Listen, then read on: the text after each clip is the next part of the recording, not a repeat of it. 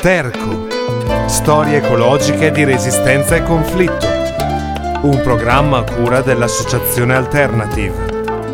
Dai diamanti non nasce niente,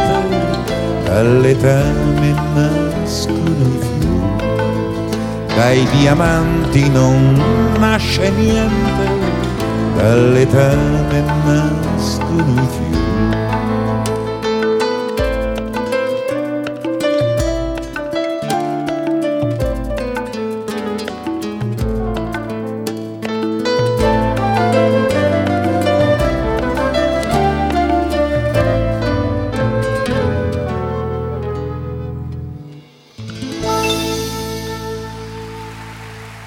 Tutte e tutti, bentornati a Sterco, storie ecologiche di resistenza e conflitto. E la puntata di stasera vuole parlare, diciamo, della mm, sostenibilità o insostenibilità del web in gener- o in generale di, di internet. Questo perché mm, molto spesso e sempre più poi da quando è esplosa un po' la questione Covid con eh, lo smart working e così via che è aumentato, eh, si è, si è, fatto sempre di più riferimento all'uso di internet come una maniera anche per eh, dire, risparmiare negli spostamenti eh, o nel, nella de- dematerializzazione di tutta una serie di pratiche di burocrazia tramite eh, l'utilizzo di documenti digitali non cartacei e così via. Ecco, questa puntata vorrebbe cercare di andare invece un po' a, scav- a, dire, a scavare nella direzione del fatto che poi, come mostrano tutta una serie di studi, eh, non è poi così vero che internet eh, non abbia un impatto ambientale, ecologico. E questo, eh, vabbè, per, così per prendere un, come nostra abitudine una cosa da cui partire, uno spunto, eh, volevo citare uno studio che era stato fatto nel 2009 da, tratto da una società informatica che è McAfee, eh, che aveva eh, evidenziato come solo lo spam all'interno delle mail era responsabile delle emissioni prodotte da 3 milioni di automobili, eh, che era l'equivalente di circa 7 milioni e mezzo di litri di benzina. Questo nel 2009, quindi ovviamente ad oggi il dato sarà sicuramente cresciuto. Questo perché? Perché ovviamente quando si manda una mail eh, che di per sé non ha nessuna materialità,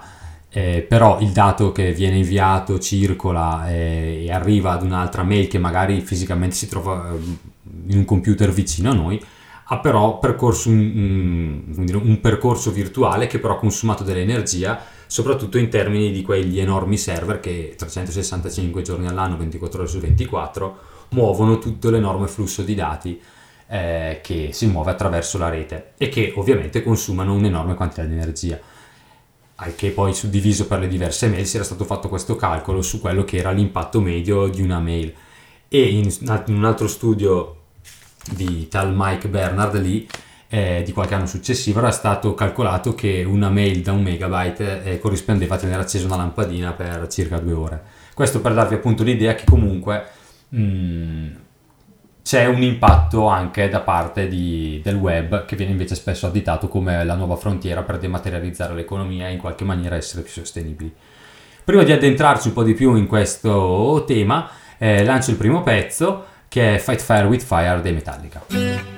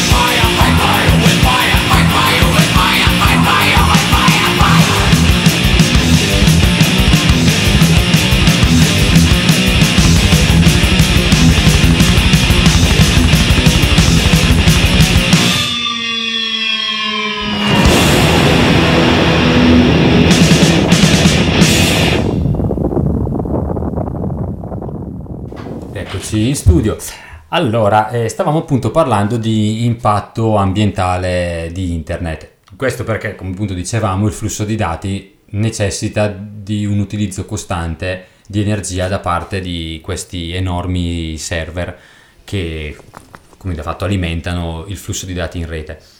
Il consumo che questi fanno di energia è enorme e quindi il consumo di questa energia, in base anche a come viene prodotta, si può commisurare in termini di emissioni di, di CO2 un po' di studi che erano stati fatti eh, avevano poi evidenziato come mh, mm, non si potesse non pensare anche all'impatto che il web ha, ha, sulla produzione di CO2 a fronte della sua costante crescita, perché se nello studio che citavamo prima del 2009 era stato appunto evidenziato un, già un consumo molto forte, il trend di crescita poi del web è andato in maniera quasi esponenziale negli anni successivi in uno studio che è stato pubblicato l'anno scorso, fatto, eh, che si chiamava The Shift Project, uno dei ricercatori che si chiamava Mathieu, eh, spero di pronunciare bene il cognome, Osonot, eh, che era direttore di questo progetto, mh, in, spiegava come eh, il consumo energetico legato ad internet fosse aumentato del 9% all'anno e che, come, eh, e che è già ad oggi responsabile di circa il 4-5% delle emissioni mondiali di gas a effetto serra. E questo ovviamente appunto per la, il consumo di energia e quindi da, il fatto che in molti casi viene prodotta ancora da fonti, in buona parte da fonti non rinnovabili. Il principale consumatore di questa energia nel web è eh, l'invio di video, perché poi ovviamente i dati non sono tutti uguali e l'esplosione di tutti quei siti in cui eh, sono in qualche maniera visibili contenuti ad alta definizione, quindi molto pesanti in termini di, di megabyte, eh, aumentano ovviamente il consumo energivoro della rete.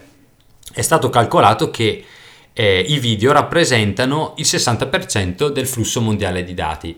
e quindi generano circa 300 milioni di tonnellate di CO2 ogni anno qualcosa di paragonabile più o meno alle emissioni che, che fa la Spagna in un anno.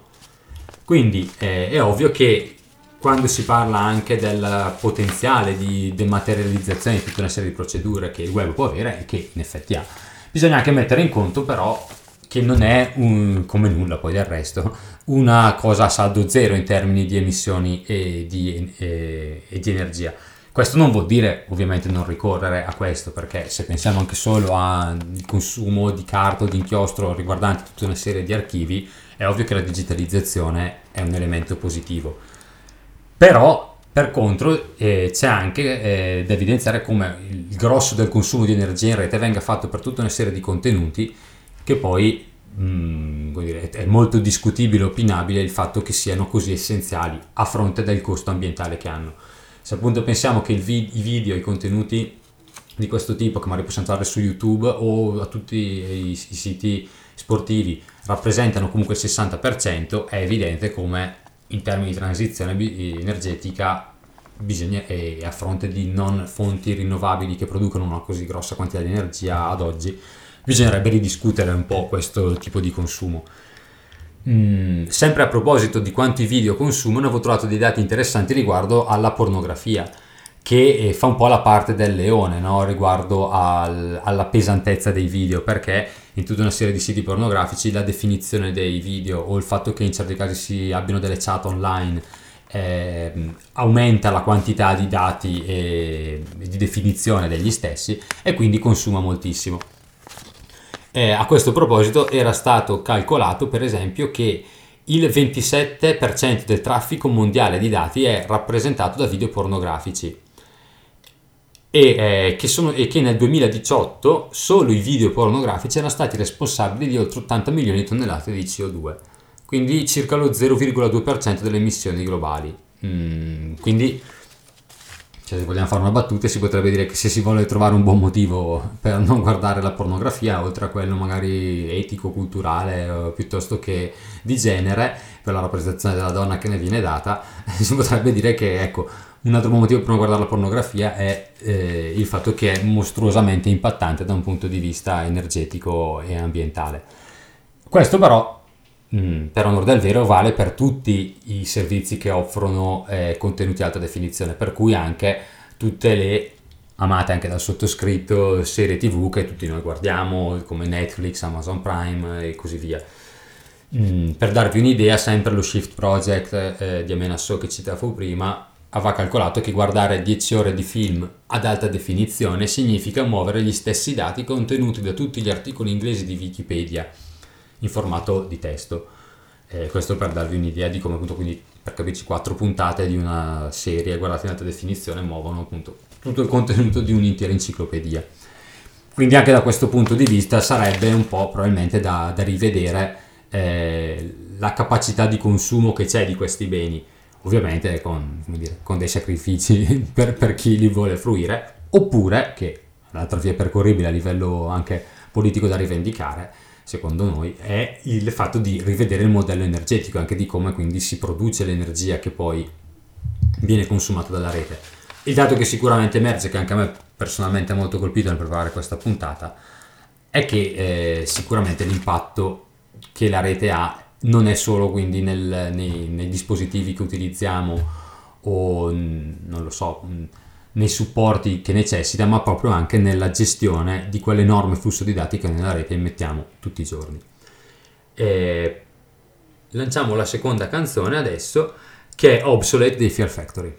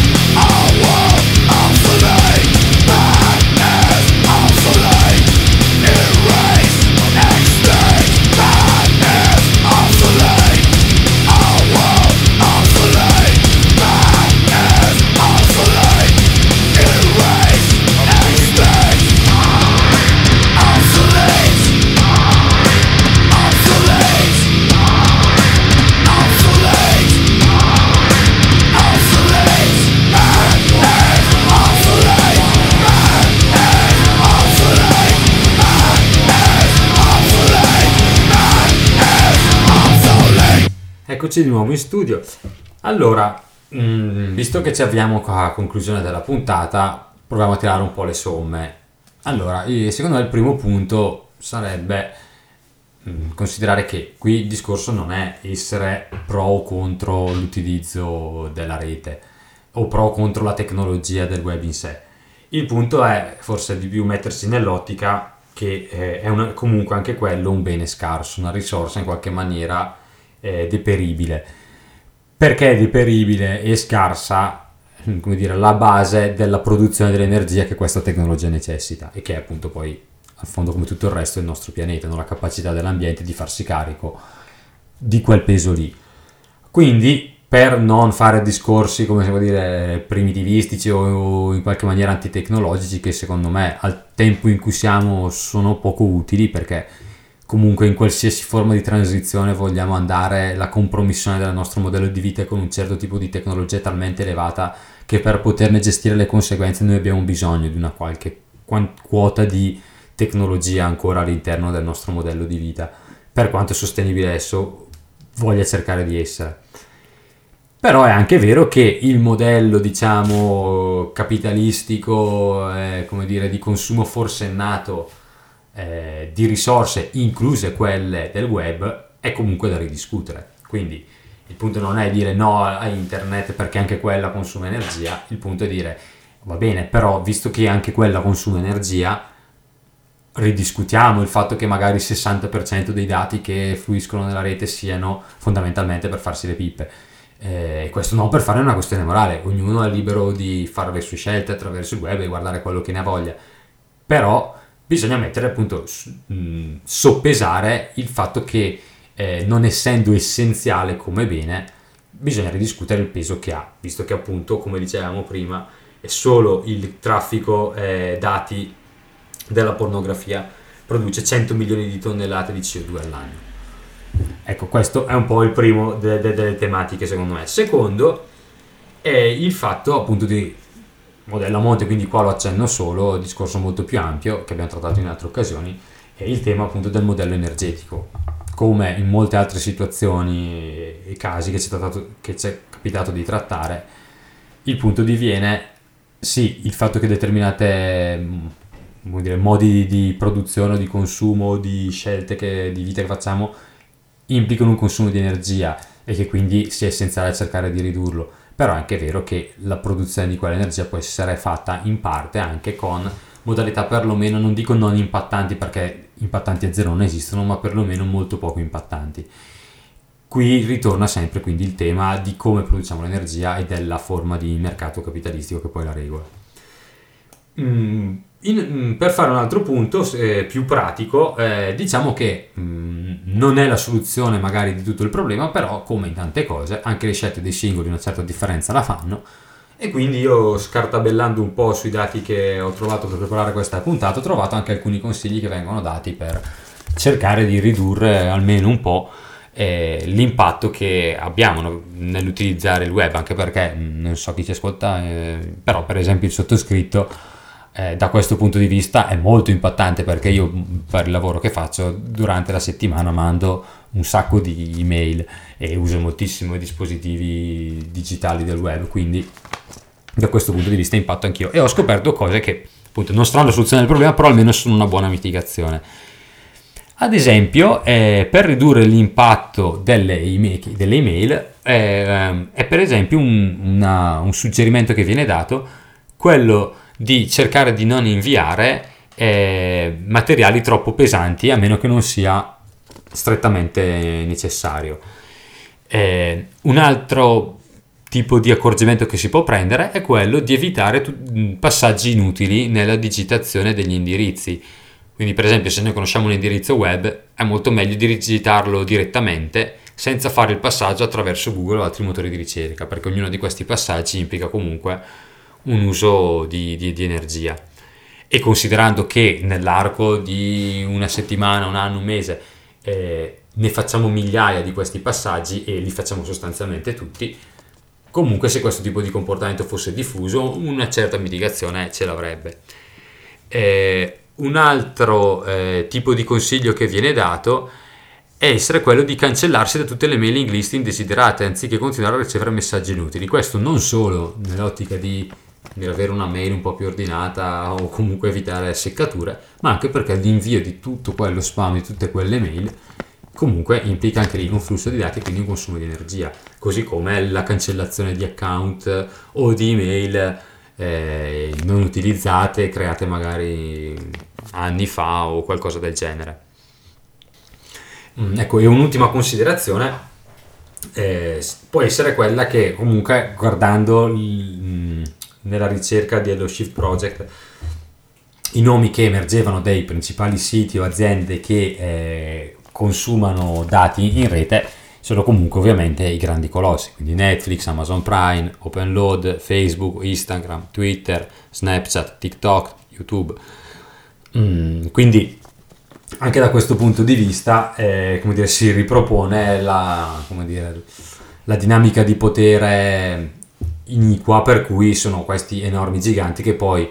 oltre a come in qualche maniera ad avvantaggiarsi di più da un punto di vista economico dell'economia generata dal web sono anche quelli che poi consumano in maniera energivora le risorse per alimentare in, man- in modo tra l'altro in molti casi assolutamente diciamo sprecone no? perché poi eh, tutti quei video diciamo anche solo di spam o di dei banner piuttosto che di tutte quelle finestrine pubblicitarie che si aprono in tutta una serie di,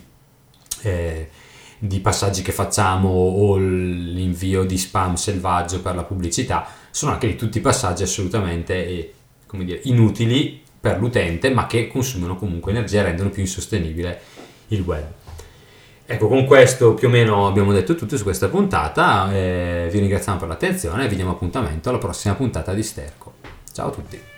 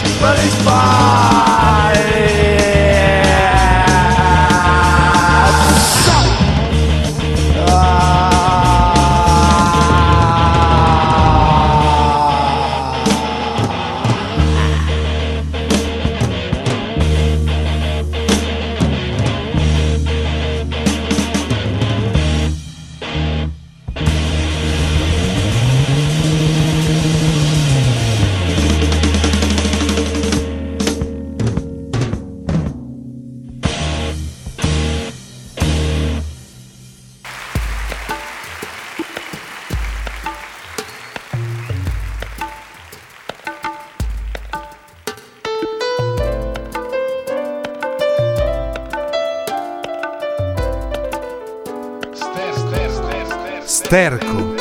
Storie ecologiche di resistenza e conflitto. Un programma a cura dell'Associazione Alternative. Dai diamanti non nasce niente, dalle teme nascono i fiori. Dai diamanti non nasce niente, dalle teme